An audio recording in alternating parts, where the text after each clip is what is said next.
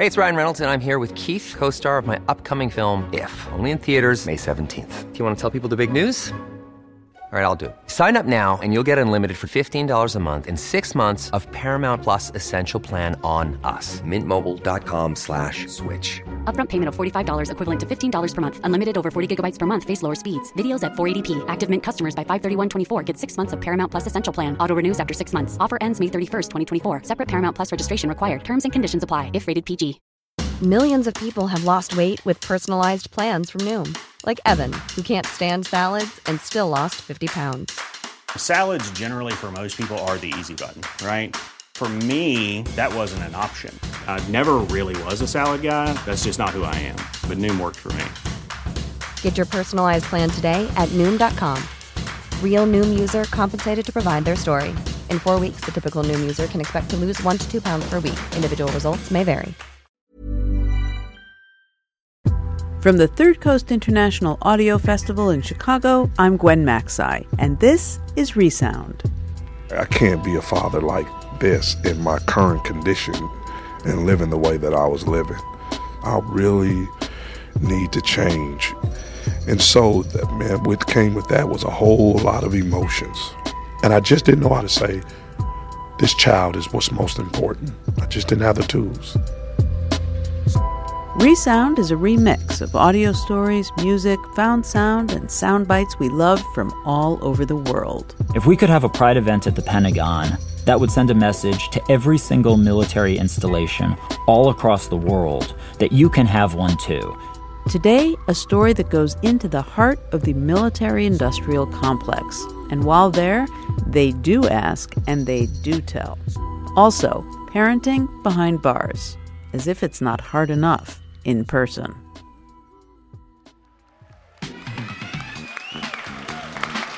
We are so excited to be here to host the Third Coast Awards tonight. We are like nerdily excited to be here. We got matching outfits. Yeah, because you know, the Third Coast Awards are sometimes known as the Oscars of radio.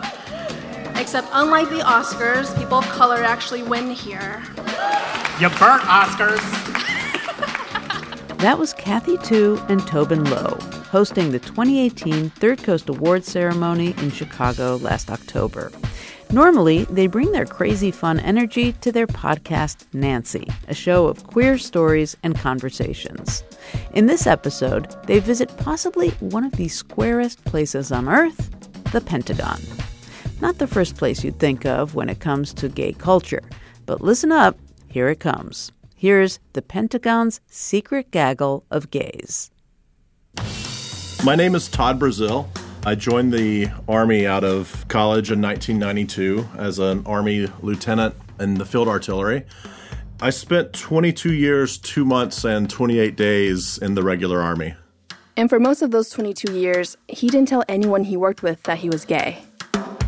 None of my commanders ever suspected, and w- actually, one of my troops who did suspect, who I think was gay also, he asked me if Dorothy was a friend of mine. He just immediately said, "You know, are you a friend of Dorothy?" So I'm like, "I, I don't, I don't know her, man." And he was like, "All right, sir, sir." I, I was just curious. Never mind. So it wasn't until years later when I found out that if you're a friend of Dorothy's, that that that's like a big indicator, you know.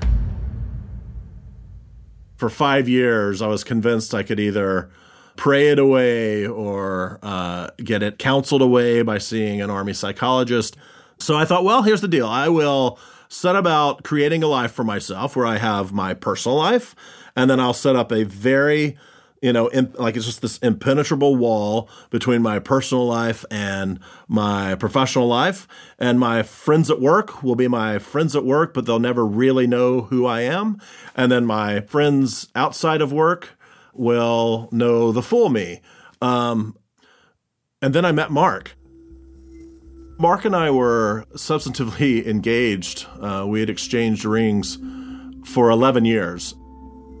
For those 11 years, he followed me from assignment to assignment, um, waited for me um, while I went off to war a few times, and um, never received even a courtesy call, let alone any of the uh, rights, benefits, and privileges of a lawfully recognized um, spouse while I served. What what that man went through um, is something no one should ever have to go through. Um, that hurt me watching what he was going through. We begin tonight with something brand new in America today. It is day one. Don't Ask, Don't Tell forced around 14,000 people to leave the armed forces because they are gay. But today, the 17 year old policy fought its last battle in the Senate. With 65 votes, the Senate voted to end the ban on gays serving openly in the military. Todd was out to dinner when he got a phone call from a friend. And he called to let me know how the vote had gone down and that Don't Ask, Don't Tell had been repealed. And immediately, like, my eyes welled up with tears. It's been repealed. So this morning, I am proud to sign a law that will bring an end to Don't Ask, Don't Tell. Not long after that, Todd was posted to the Pentagon, high up in the communications department. And just before going, um, a buddy of mine said, "You know, there's a this coffee group that meets in the Pentagon. They're all gay. It's civilians. It's um, people of all ranks, and it's a really great way to network. And um, you should you should give it a shot." We were one part of a little budding gaggle of gays at the Pentagon. My name is Tarek Shah, and I was the Special Assistant to the Assistant Secretary of Defense for Operational Energy. As they say in Washington, the longer your title, the less important you are. I'm Alex Wagner. I am the former Chief of Staff to the 22nd Secretary of the Army. Alex and Tarek were civilians appointed by the Obama administration, and they were regulars at the coffee club.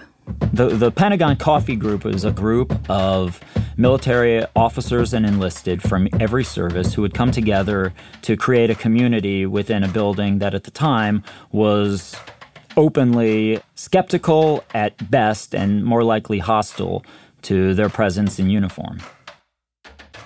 Even though Don't Ask, Don't Tell had been repealed, it's not like the military suddenly became a comfortable place for gay people. Unless you knew where to look. Every Tuesday and Friday morning, we'd meet downstairs in the food court by the Dunkin' Donuts. Laughing, smiling, and clearly not working. But it wasn't like someone put a big rainbow flag on the table. the coffee club wasn't exactly secret, but Todd was definitely not interested. He still wasn't out to his coworkers at the Pentagon. I am just coming out of this environment where being honest and behaving um, naturally was just so uh, not just frowned upon, but uh, but unlawful. But one day I had happened to have a meeting get canceled, and I thought, you know what, I'm just gonna just gonna check it out. I walked uh, the path to get to this place in the center of the Pentagon. Uh, I go down the escalator, and so I walk into the group, and I see some faces look up, like, "Hey, man, welcome, welcome to Coffee Clutch." I just kept on walking. I just walked right through the group, and uh, it freaked me out. Alex and Tarek, the civilians, they knew that something extra needed to happen for LGBT service members to know it was okay to be themselves. Something public, something official. If we could have a pride event at the Pentagon, that would send a message to every single military installation all across the world that you can have one too. If it could be done in the heart of the Pentagon with the most senior uniformed and civilian leaders embracing and endorsing this type of event, it would be something that would be impossible to stop the momentum going forward. So in early 2012, Alex and Tarek decided that they were going to organize a Pentagon Pride event that June, and it would be the first of its kind. Tarek and I sat down and we shared a Burger King veggie burger and started plotting. Wait, wait, wait, wait, wait, wait. Burger King has a veggie burger? Tobin, focus. Tarek and I sat down and we shared a Burger King veggie burger and started plotting how we were going to execute a pride event in the Pentagon the Pentagon way. The Pentagon way. This part of the plan was crucial. Whatever picture comes to mind when you think of a pride event, this was not what they were going for. For this to work at the Pentagon, it would have to be really square. Which meant have a ceremony in the Pentagon Auditorium with all the pomp and circumstance, but also with all the respect for tradition and history. And so, this incredible milestone in the history of the Pentagon would be marked by a panel discussion. My motives here were not to have a pride parade in the Pentagon, but to have an event that resembled every other event the Pentagon held, whether it was MLK Month, Black History Month, Asian Pacific American Heritage Month, in a way that all those people could be proud of it. And so we started plotting. The first thing Tarek and Alex had to do is build their team. And the first person they wanted to recruit was Todd. An expert in thinking about how to message things. Now, Todd still wasn't out at work, but he wasn't completely hiding it either. At some point, he told me that he had taken Kathy Griffin to Afghanistan. And I remember going home that night and saying, Kathy Griffin is code word for something, but could he be gay? I think I outed myself um, at the first meeting. um, but my gut reaction when Alex and Tarek brought me this was uh, it's just it's too quick. It's too, it's just it's way too soon. There's this is a needless provocation. The ink isn't even dry on the on the repeal yet. Give it some time uh, to kind of process. I worked him over. I, wor- I worked him over like any. I, I dealt with the Todds of the world before, and you know, I don't really take no for an answer. It's like now is the time to put the accelerator pedal down and floor this son of a bitch because uh, people need to understand that that the longer we push to the side and don't acknowledge, then the longer um, it'll take for people like your fiance and my friends to to receive the full rights and benefits uh, that they've earned. We had to go way outside the chain of command in order to pull this off. My name is Sue Fulton. I'm an Army veteran. Sue was a pioneer in her own right as part of the first female class of graduates at West Point in 1980. For many years, Sue was one of the more prominent voices advocating for repeal of Don't Ask, Don't Tell. My greatest shame in my life was the time when I was asked by a military investigator if I was gay at a time when I did know I was gay. And I lied and said no. I had survived the investigation. I'd managed to stay in. I'd managed to get out of the Army on my own terms. Many others had not. But I carried the shame and guilt for that for many, many years. And in one way or another, I've been advocating for LGBT people, particularly LGBT people in the military, ever since that. Importantly, she also knows most of the Army's senior military leadership, so she had social relationships with many of the senior uniformed generals. Tarek told me of this ambitious plan to hold a pride event at the Pentagon that June. And I told him, hey, whatever I can do to help, I'd be happy to do. But in the back of my mind, I was thinking, that's too early. It's not going to happen. I had to be persuaded to block the date on my calendar. I was that skeptical. And I'm an optimist, but it just, the, the Pentagon seemed so foreboding to me at the time.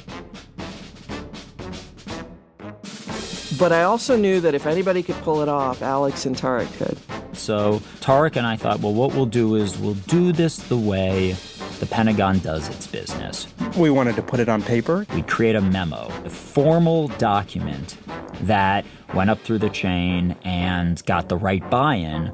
So by the time it got to the secretary's office, this would have been an easy win. And so I assumed, and I think Tarek assumed, that this would be a no brainer.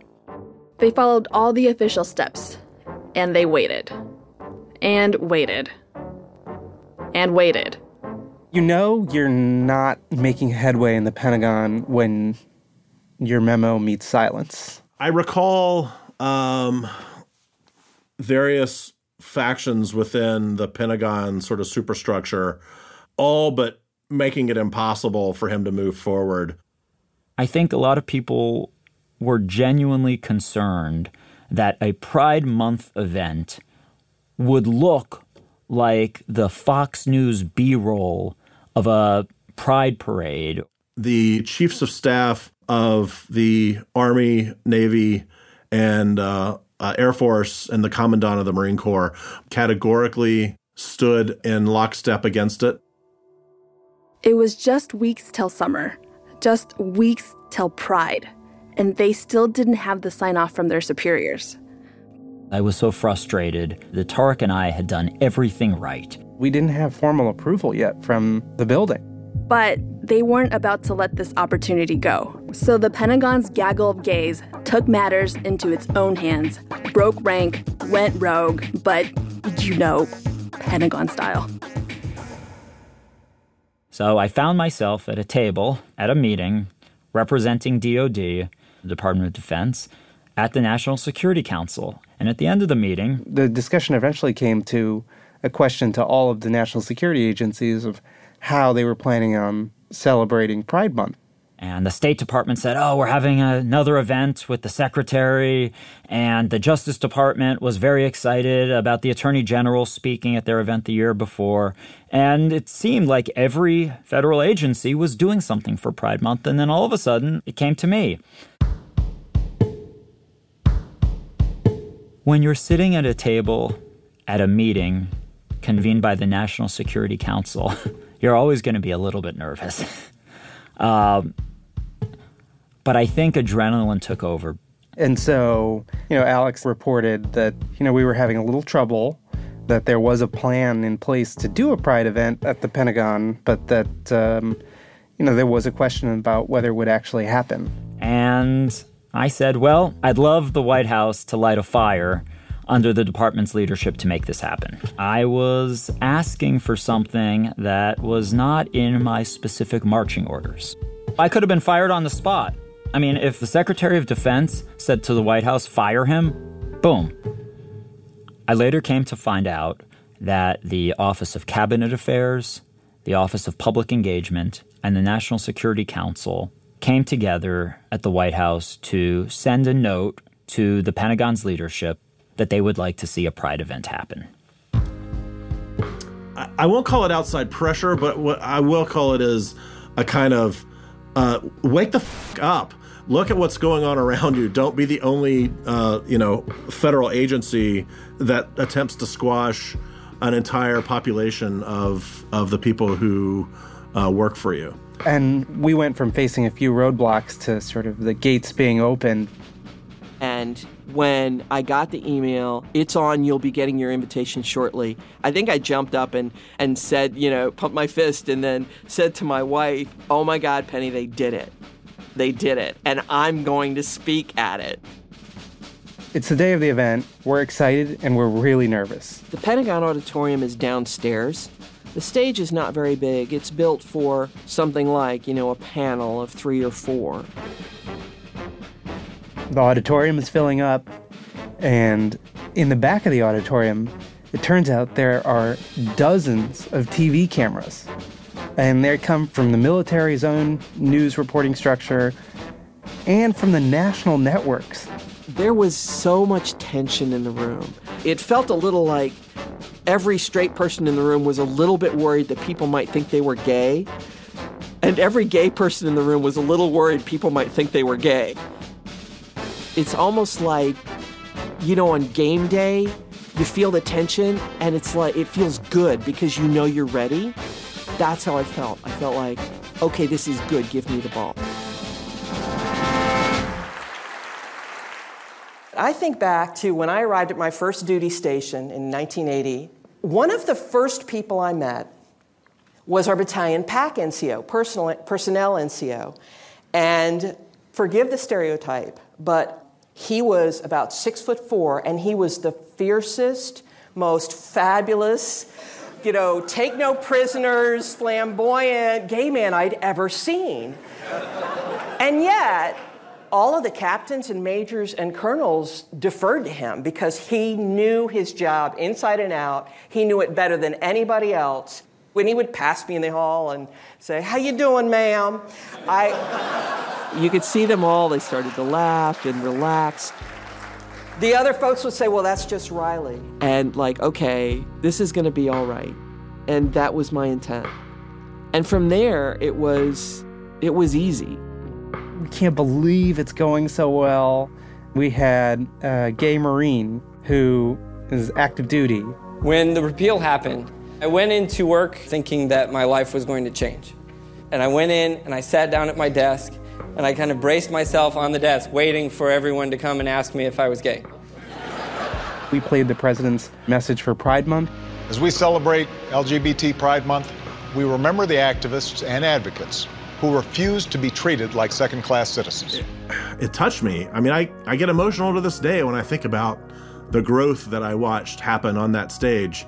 It absolutely changed me. Seeing our friends in the Pentagon Auditorium was so celebratory and exciting. I mean, people with these huge smiles, people with tears in their eyes that we're here, this is happening.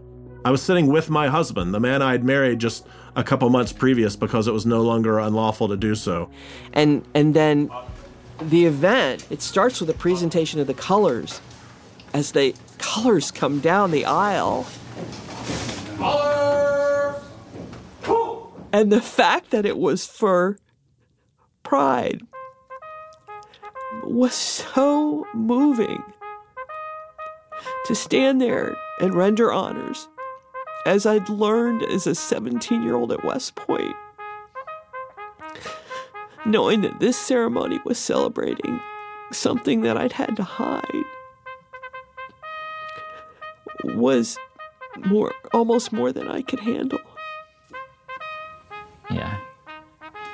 It was one of the proudest moments of my entire life. It meant that we could never go back.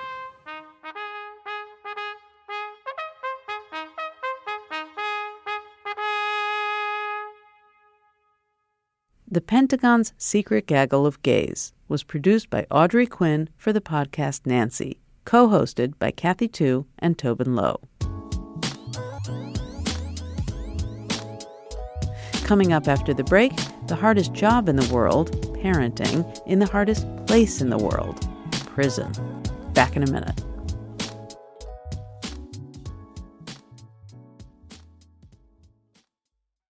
Resound is supported by Field Notes, vintage styled, made in the USA pocket notebooks and other stationery products. Weekdays at 401 North Racine in Chicago or anytime at fieldnotes.com. It's that time of the year. Your vacation is coming up. You can already hear the beach waves, feel the warm breeze, relax, and think about work. You really, really want it all to work out while you're away. Monday.com gives you and the team that peace of mind. When all work is on one platform and everyone's in sync, things just flow wherever you are. Tap the banner to go to Monday.com. Hey there, it's Michelle Norris. I'm host of a podcast called Your Mama's Kitchen. When I travel, I'm usually looking for a way to find a taste of home when I'm not at home. And one of the things I love to do when I am at home is entertain. And Airbnb allows me to do that. When I was in California recently, I rented a house that had a great kitchen. And when we were sitting around the table, we're all thinking, we're in someone else's house. Someone could be in all of our homes as well. If you have a home, but you're not always at home, you have an Airbnb. Your home might be worth more than you think. Find out how much at airbnb.com/slash host.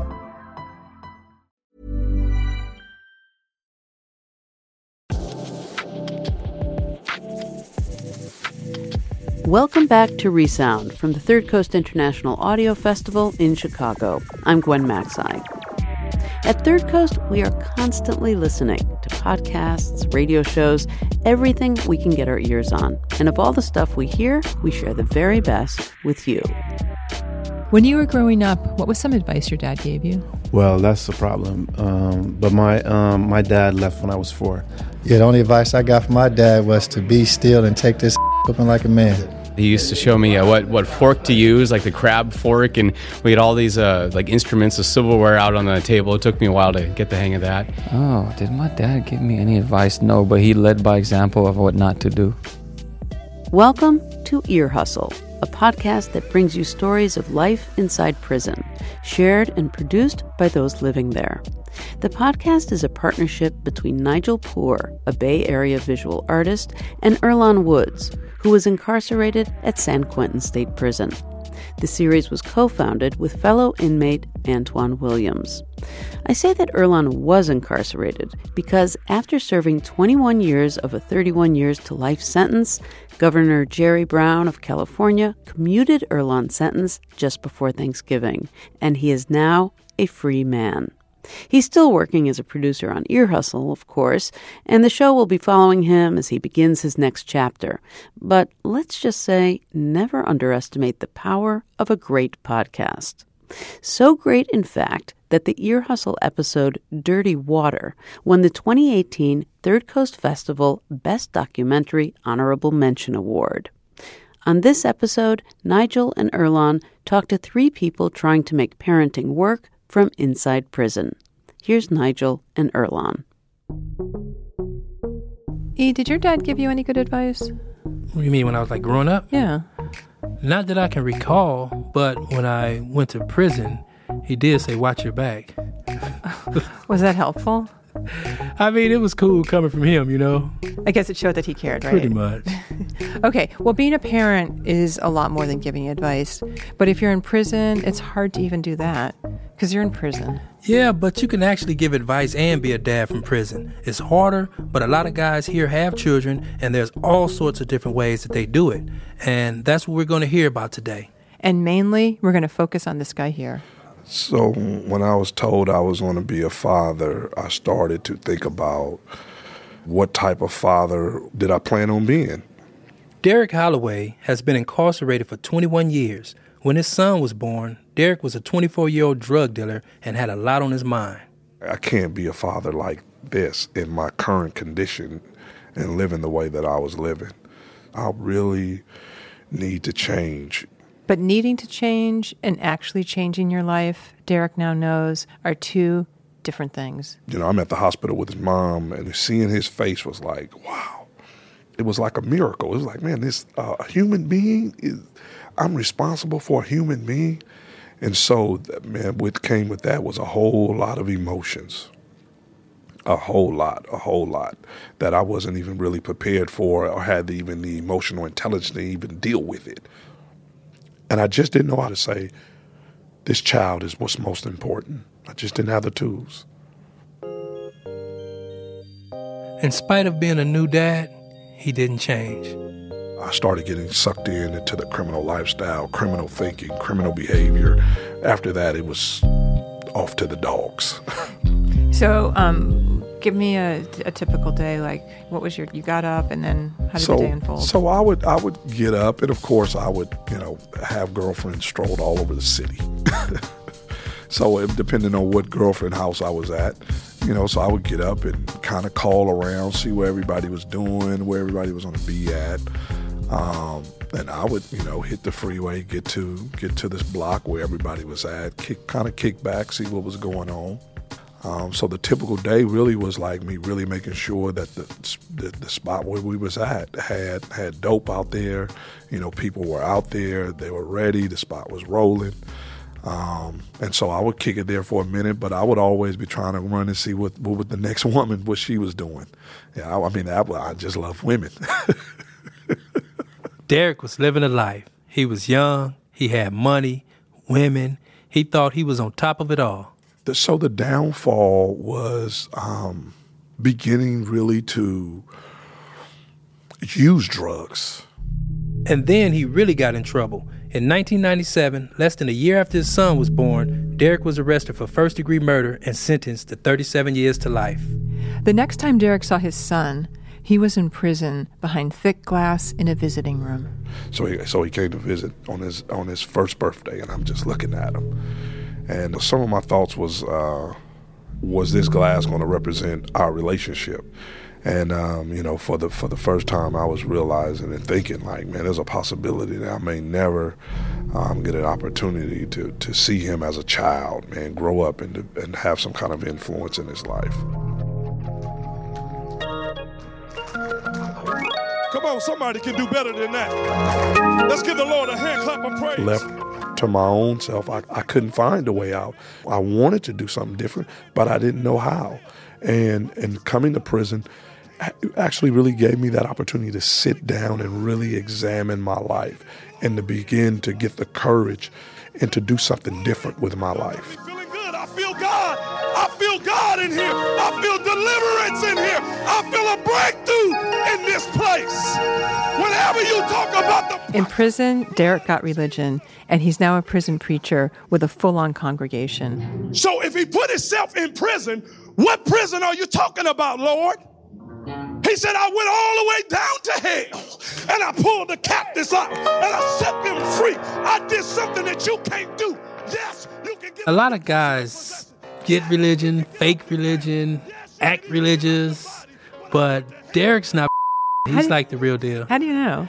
Because you could sit in one of his sermons and he'd just have a tear or two in your eyes, you know? Really? I mean, it's, it, and he walked the walk. He don't just walk the walk on the pulpit, he walked the walk on the yard.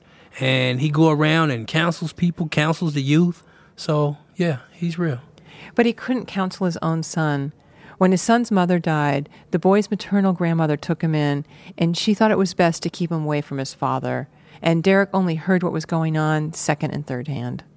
So when he was growing up, I heard good things early on. You know, him being in church, and and I would send him Bibles, and him playing football, and you know, him going to different schools, academies, and and then I started hearing different things about him being, you know, in the street life and going hard, and I was really disappointed. And even hearing that made me feel grief and, and pain and So he was basically growing up like you were. yeah, he was growing up like I was.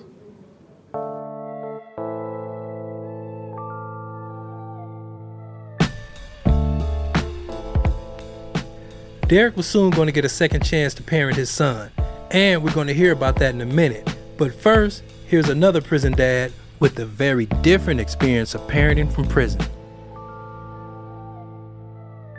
I could have been a, a, a dad at 17 and been just absolutely happy and dedicated, and I think I could have been a, good pop, you know, as a kid. So it was something I wanted, and uh, I was excited, confident, hopeful, and fulfilled. John was 35 when his first child was born. When he committed the crime that led him to prison, his kids were three, eight, and nine years old. Uh, it happened so suddenly. It was the the night of December twentieth, and I was coming back from a Christmas party, and it was one of those drinking and driving fatality cases. So I didn't have time to to to think. Well, what what would happen if I were taken away from my kids? That thought never never occurred to me.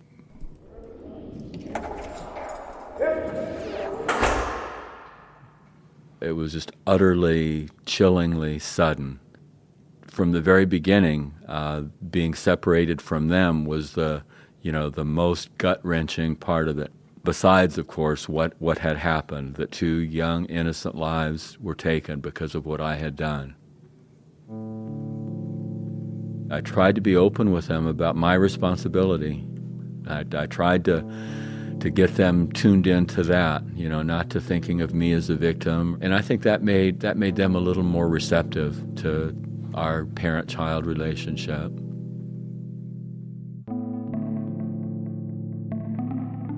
After John was arrested, he never went home again. He was a lawyer, middle class, but he couldn't make the $750,000 bail. The family life that he knew and loved was just gone. But John was all about being a dad, and now he had to figure out how to do it from prison. Not easy. I remember they, of course, they came regularly in county jail when I was there, uh, but of course you couldn't hug them there. It was through the glass. After county jail, he got his sentence and was sent to a maximum security prison in Southern California. In that prison, his family could visit without glass between them. I'll never, as long as I live, forget the visiting room at Lancaster. And I spied them across the room, and, and Remy, that my daughter, just ran towards me. And, you know, the, just the feeling of, of hugging her. And then the boys joined me then, and I had my arms around all three of them.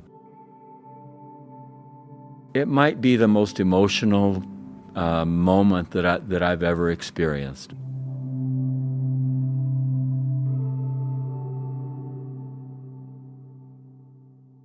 There were so many hard parts about being away from the kids, but the biggest part was that I was so limited in, in how I could carry out what I still so fervently wanted to do. Uh, as far as being a good dad to them. For the longest time, when they were small, I would write one letter a day and alternate amongst the three of them. Of course, each of them would be receiving a letter every three days. I remember with my daughter Remy, uh, she was the youngest, she was little, and uh, I, I started a, a, series of poems called the Silly Sally poems, and she got a real kick. She'd say, Dad, Dad, when are you going to, you know, I want some more Silly Sally. So I kept writing and writing, and finally she got to be about eight or nine years old, and she was a little bit too old for that. But she's, she talks about those still. John's kids are all grown up now. They all went to college. The oldest is now 30. And if you're wondering what happened to their mother, she and John are still married. I mean, I'll, I'll be very frank. It was much more important and, and much more, much harder, you know, staying the, the, the meaningful father. Uh, I felt a much more biting, acute loss of the children than I did my wife, rightly or wrongly.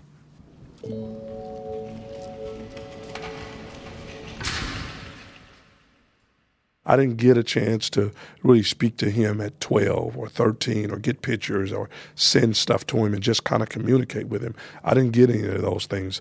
Back to Derek, who hadn't heard directly from his son in years.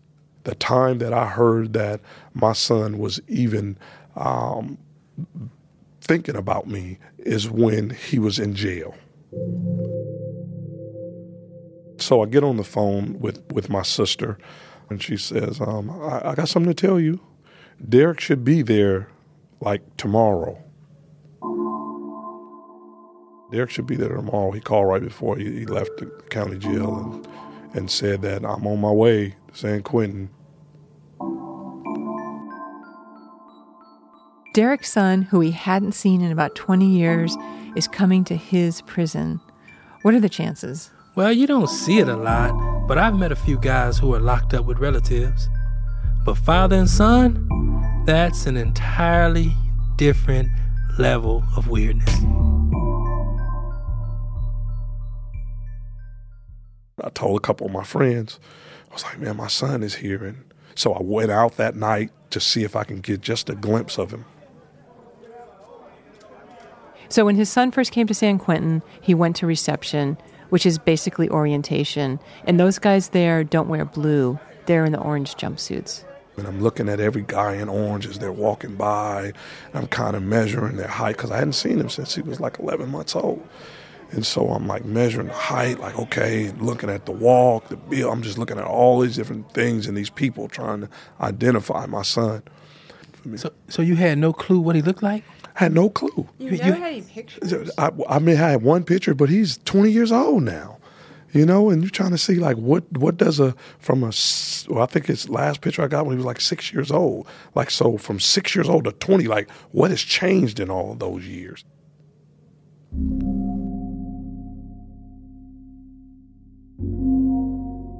You kind of walk in. I noticed him from the picture, even though it was old. I noticed him, and then he just came up and just gave me a hug and just started crying, breaking down. That's Derek Jr. He's serving five years for robbery. So when I looked at him and I just saw the love in his eyes, so kind of felt the connection right there. That's like, um, it's like it's different. You talk to a lot of people, but you never actually feel that connection till you sitting there with your dad. You never met him at all, and then you finally just sitting there eye to eye. They saw themselves in each other, father and son. But really, They were strangers. All they had between them was some DNA and this old memory. First memory of my dad I had was probably going to the jail and seeing the, the glass in the mirror and seeing somebody behind it. That's all I remember. So he's talking, and I'm looking at him, and and I'm and I'm and at, in between our conversations of you know how what what has he been doing, you know how was his girlfriend, how is my granddaughter, all of these different things. How's you know how's his grandmother? Asking him all these questions. In between those things was this reality setting in that I'm in prison with my son, and I'm trying not to let that affect me as I'm as I speak with him. But but the reality of it just kept hitting me. I'm in the cell with my son. So there they are, father and son, reunited in a up place. I mean, prison is not set up for family life, that's for sure. For Derek Sr., he had to figure out how to be a dad to his son in a way that he had never been able to do on the outside how am I supposed to show up now? Like, am I supposed to be like his partner? You know, am I supposed to be like dad? Am I supposed to be like my father? Like, what am I supposed to do? And it was so uncomfortable, but it was a good uncomfortableness. And it was like one of, it was like that kind of uncomfortableness, like when I walk away, like, I can't wait to be uncomfortable like that again.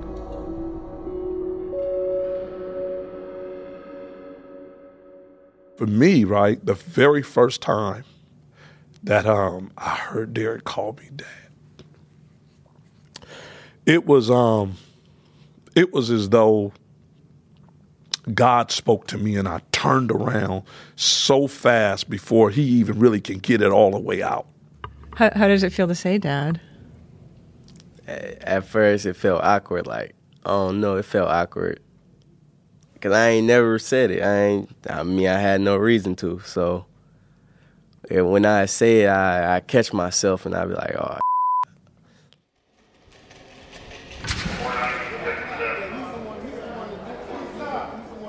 After about three days after he was here, I went up to his cell and I said, "Yeah, come out." We was on the tier. I said, "Come out," and came out of the cell, and I said, "Um, your dad a kiss right here." And, I, and he kissed me on the cheek. I, I about ready to fly off the fifth tier. I was ready to just Yeah.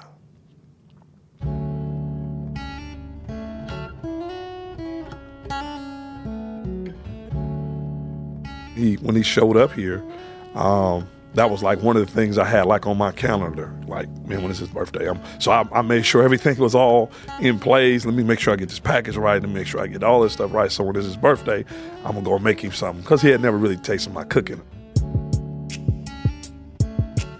came up there, told me happy birthday, hugged me and kissed me, and then told me he was getting ready to cook. And I ain't never ate his cooking. So what did he make for you on your birthday? uh, it was a rice bowl, but it had seafood. It had all different type of stuff and different type of vegetables and everything. Yeah, it was. I don't even eat vegetables. Yeah, but I ate them. so I'm strolling. I'm coming down the back of the building. So the back of the building, I got to turn and go upstairs. So I'm turning, rolling. I see Big Derek and Little Derek in the shower. They side by side. Right? I'm like, that's you like 20 years ago. yeah. oh. you looking at muscles gone. I know. I was looking at too. That's crazy. That, yeah, because that wouldn't happen in too many places. No, that wouldn't no. happen in too many. Where you just sitting there showering with your son, no. y'all just you know cutting and, it, and they just. And even that was awkward, man. You know that. Uh, but I had to force myself through it. Like, man, like this is the reality, man. Like, man, I'm next. Like, where do they do this at?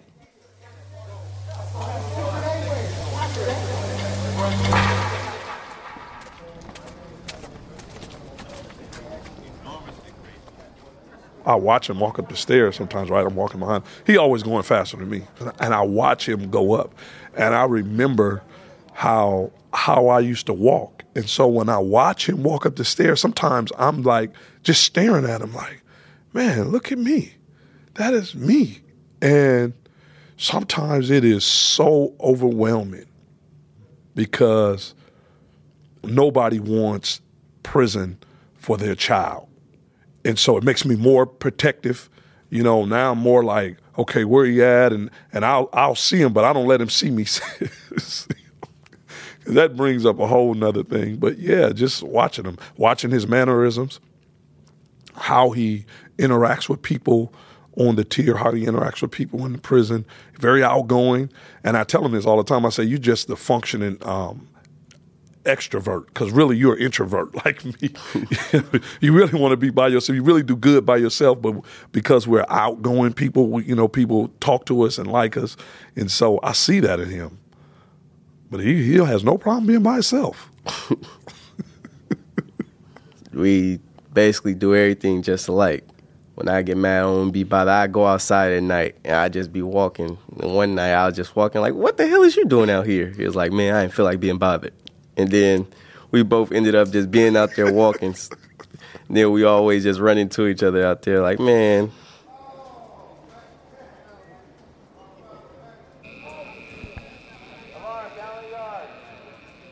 I am nervous every time the alarm goes off. I am like, where is he? Is he involved?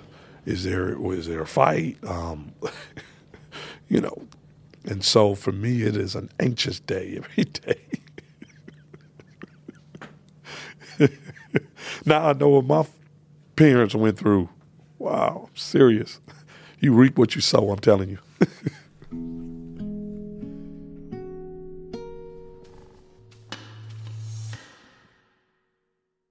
So, we last heard from you in season one when we were talking about the Boom Boom Room. Oh, yes. The Mission Impossible conception of my son. That's Maverick.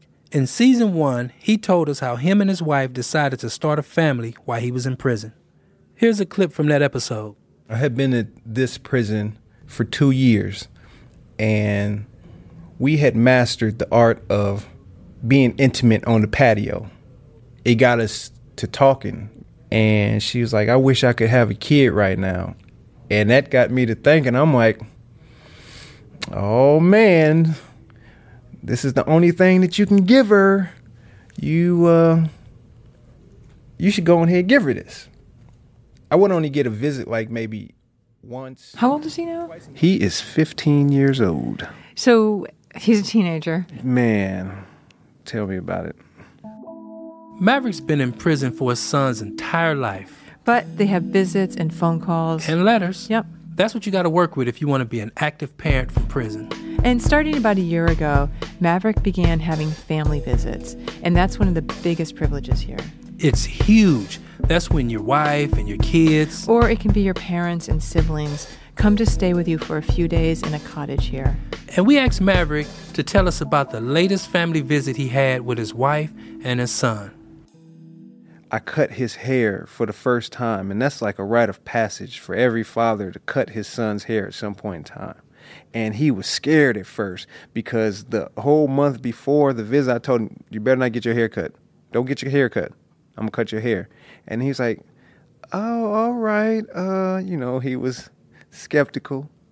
And then I brought my, my clippers out, and when it came time to do it, I'm like, Take off your shirt and he's embarrassed because you know he's he's a little big fella for his age, and uh, like, "Oh," and he, it was so funny. I'm like, "Boy, if you don't stop, I am your daddy. I gave you that, you know.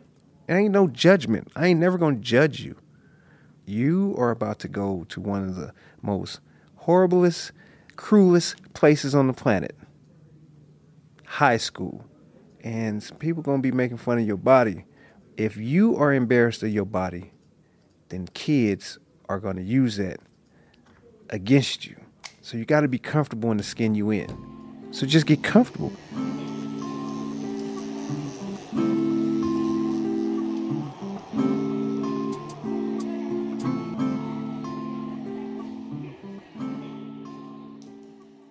After I cut his hair, he went to look at it and he was like, "Oh my good, oh my goodness, Papa, this is this is great." you know, I, I got to pay forty dollars to get this haircut. And I was like, yeah, boy, you're gonna be able to get that every day when I uh, come home. And it, it it just gave me a glimpse of how thirsty he is to have a father in his life. But I believe that unsurety of exactly when I was going to come home, it was occupying too much of his mind. I got him worrying about me in here so much where he can't focus in class. And that's what hurts me the most. Me not being able to help him process this, me not being able to be there to to just be there, to help him, to hold him, to let him know, look, it's going to be all right.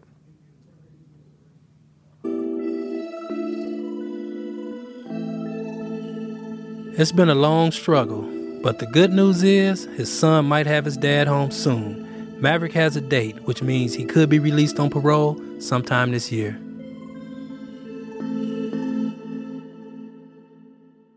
Thanks for coming back. I know this isn't an easy one. So, what we wanted to talk about um, was what happened with your son. Yeah. Yeah. So, uh, um, actually got a call at work and said that um, they were ready to transfer Derek, and um, they were like transpacking him right now. So I needed to get there right away. Went back to the building, so his his door is open, and and I see a lot of boxes out in the front, and some of his tubs, and you know, and it and it really began to sink in that he was getting ready to leave, and I had all these emotions going on, like, um, could I said something else? You know, what else could I have done? Should I have moved him in? Um, you know, should I have been there a little bit more? Kind of like fending off some of these bad people. I had all these emotions going, all these thoughts, all these feelings the reason Derek Jr. was transferred out of San Quentin is because he got in trouble for contraband. And it was happening fast. So Derek Sr. went to go see him one last time. Did he say anything to you? Yeah, he just kind of looked, and, and I, I read his, his, his thoughts kind of. I looked in his eyes, and it was like, you know, Dad, I don't really want to leave. Um, but I know I have to at this at this point, and and um, they're waiting on me in R and R right now. I said, yeah, I know. I said, well, I'll, I'm to help you carry your stuff down. And then when he comes out to actually leave, he has on his blue uniform, as I like to call it. And he had his hair up in a, you know, because he has his long hair. So he's got it up with these dreads. He's got it up in a ponytail, and I'm looking at him. We're standing at the end of the, at the top of the stairs, and he, and he hugs me, and he's like, Dad, I love you. And man, he shoots down the stairs so fast. I'm trying to keep up when I realize how young. so he goes out the door, and I'm following him. I'm like, I'm gonna walk down there with you, and he's walking down, and I remember studying everything about him. I actually walked behind him just to look at him. And I'm studying his, his body motion, his footsteps, and everything. Yeah. Where did he go? To um, Vacaville. Which is a level three? Which is a level three. What's your biggest fear for him now? Um, that he won't make it out.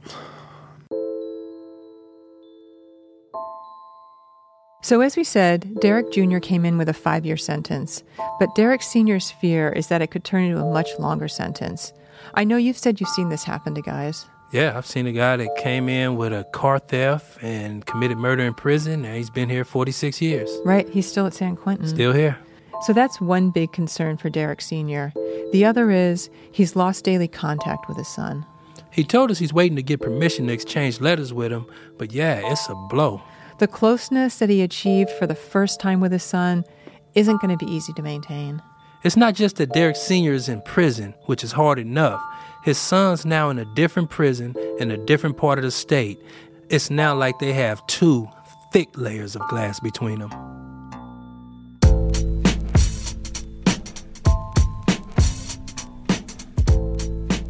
Thick Glass was produced by Earlonne Woods, Nigel Poor, and Antwan Williams from the studio at San Quentin Prison for Ear Hustle from Radiotopia.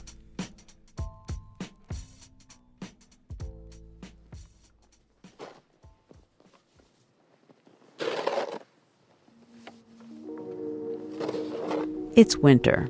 I don't love snow, but I do love shoveling. Part of it is compulsive. I like to get out there before anyone has walked on the pristine powder, tamping it down and making it impossible to scrape off the sidewalk smoothly. And part of it is the clarity and speed of the job. Half an hour, and you've accomplished a great deal. Unless maybe, say you're in New Hampshire. It's a really fast falling snow, and you finish only to have to start all over again. In Sean Hurley, I have found a soulmate. Here is Still Life with Shovel. The snow falls. The storm ends and starts again. I plant my shovel in the snow pile like a flag on the moon of winter. Take my boots off, put them back on again. The plows shudder by and shudder by on snow chain tires and spitting sand. And I have no plans to lean the shovel in its summer spot behind the house. I remember shoveling the family driveway in the blizzard of 78. I was 11 years old and knew I was shoveling legendary snow. In fourth grade, we had to learn to spell the word Samaritan. The teacher told us what a good Samaritan was, and I wondered about the existence of such a peculiar and helpful person. Was I a good Samaritan? Early one morning in the snow, I was 10. I went down the street and shoveled the walkways of my older neighbors. Good Samaritan. That great pair of two good words ran in circles around my head, like a halo in the making. But this was also the counter magic to a summertime habit I regularly indulged the bad Samaritan game of ding dong ditch. I hoped as I shoveled that someone would catch me being so good. They would smile from a window or come down and try to give me something. I would accept an English muffin or hot chocolate, but I would refuse all offers of money. I would brush off any thanks, disappear as quickly as possible, late for my next appointment with utter goodness. But no one noticed, and later I waited to hear the powerful rumors of the mysterious shoveler. But there was nothing. Apparently, good Samaritans can go unseen, unspoken of. It must be too late, but I still want to tell them it was me, you fools, who shoveled your walk in the late 70s. And also, by the way, it was me ringing your doorbell all those times there was no one there? I'm sorry about that. And yes, I'll take an English muffin. I've always shoveled where I've lived, but when we moved to Thornton a decade ago, there was already a neighbor long used to plowing out our horseshoe driveway, so I let it go. But we had our walkway, four feet wide by ten feet long, and I had my Samaritan's history with walkways. I make a big deal of what I've got left. The shoveler's equivalent of a comb over, a postage stamp I can clear in a single minute. But I am still a shoveler, a veteran of the great blizzard of 78, unrecognized walkway Samaritan of the year before. The plows shudder by and shudder by. I plant my shovel in the snow pile, like a flag on the moon of winter. Boots off and on. The storm ends and starts again, and I have no plans to lean the shovel in its summer spot behind the house.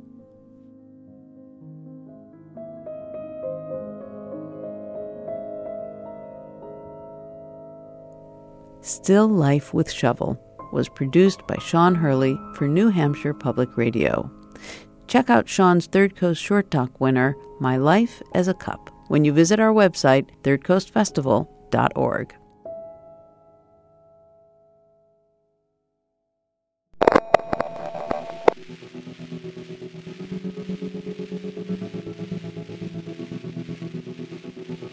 You've been listening to Resound from the Third Coast International Audio Festival in Chicago. I'm Gwen Macsai. The program is produced by Isabel Vasquez and curated by Johanna Zorn and Maya Goldberg Safer.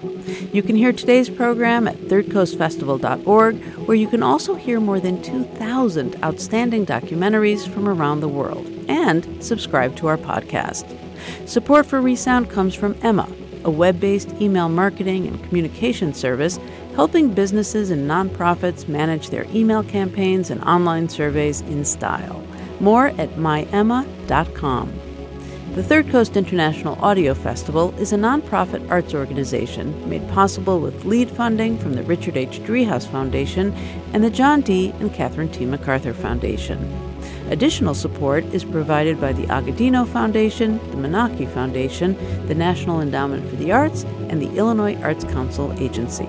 Special thanks to our many individual contributors from Chicago and around the world. The Third Coast Festival, now an independent arts organization, was originally founded at WBEZ Chicago. Want to stay up to date on the latest Third Coast happenings? Follow us on Facebook and Twitter, or subscribe to our newsletter at thirdcoastfestival.org. With so much to listen to and so little time, Resound. All diamonds, no rough.